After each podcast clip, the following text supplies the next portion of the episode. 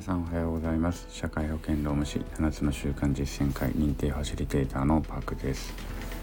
えっとですね。何をどうしたんだっけな。そうそう。えー、1月もね大体半ばまでは行ってないけどそろそろ半ばに差し掛かるっていうような感じで、えっと、今週の土曜日にですね私は7つの習慣実践会の、えー、年間計画特別会の年間計画っていうのをねあの行うことになってるんですよ。で参加者の方々と年間計画をね7つの習慣のエキスを積み込んだ詰め込んだ年間計画を立てましょうみたいな会をやるんですね。うん、で、まあ、その計画を立てるっていうところで、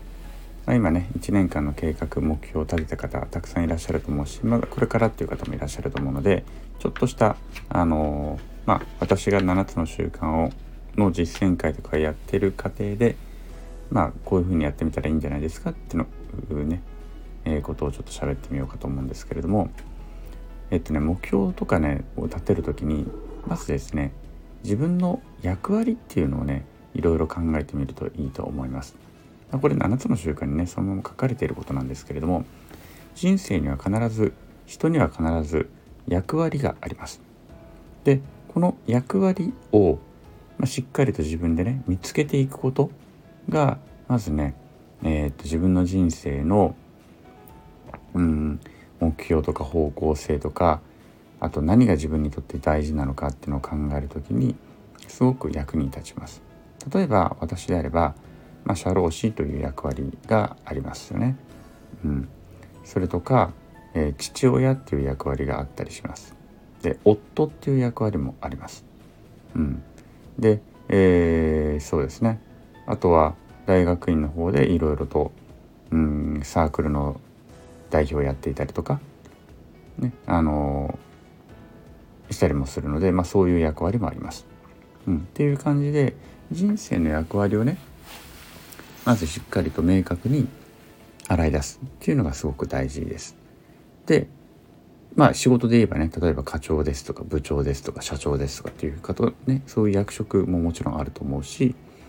他にもね町内会の会長やってますとかいろいろあると思うんですね。そういう役割を考えていく。でその時にあ自分こういう役割もあったなっていうのが見つかってくると結構儲けもの、まあ、是非探していただきたいんですね。で私で言うとこの役割っていうのを考えてた時にあそうかこんな役割あったなっていうので思いついたのが息子っていう役割なんですね。私自身が父親とか夫っていう役割はま結構パッと思いついたんですけれども自分自身も親の子なわけですよね。当たり前ですけど。でもそれって全く意識してこなかったのでこれまで。そこに初めて気づいた時にあ息子として何しなければいけないんだっけ？っていうことを考えるようになったんですよ。で理想の息子になるにはどうするの？とかね。うん。まあ全然慣れてないんですけど今現状で。でもそういったことを考えることになってじゃあ息子として今年何しなきゃいけないんだっけとかねこんなことを考えられるようになったんですね。なのであの皆さんもですねまず目標を立てる時に役割を自分自身の役割っていうのをですねあのまずしっかり考えてもらうといろんな結構新しい発見があるのではないかなと思います。でその中にはあのこれからねなりたい役割とかも入れていいと思うんですね。例えば私なんかで言うとうん、東アジアのハブ的な存在になりたいとか、ねえー、そんなこと考えたりとかしてるんですけれどもそういう大きな役割もうほんと自分の夢と理想がを叶えるための役割もうなれるかなれないからもういいのでそんなその心の制限を取っ払ってですねあの大きな役割っていうのを書いてみる。でそのための、うん、そのうん、目標であったりとかそのための行動っていうのを書き出していってみる。っていうことが、え人自分の目標がですね非常にこの大きなワクワクする。そしてそれでいて現実的な目標に、まあ、棚卸しができていくのではないのかなというふうに思います。はい、ということでですね単純に今年何しよう今年こうしたいなああしたいなって考えるのではなくて考えるよりもまず自分の人生の役割を棚卸ししてみること。でその時には自分の本当の理想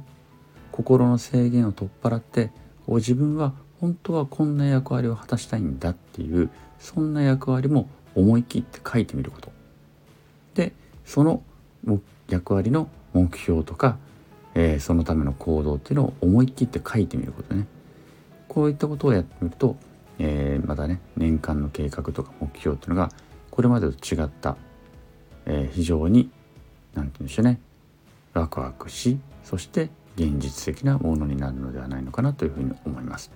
はい、ということで今日はですね、えー、まず人生の役割目標を立てるには人生の役割を見つけようということでお話をしてみました。え、どこかで誰かの、ね、どこかの誰かの方の、えー、お役に立てるお話になったならばいいなというふうに思います。また更新します。ありがとうございました。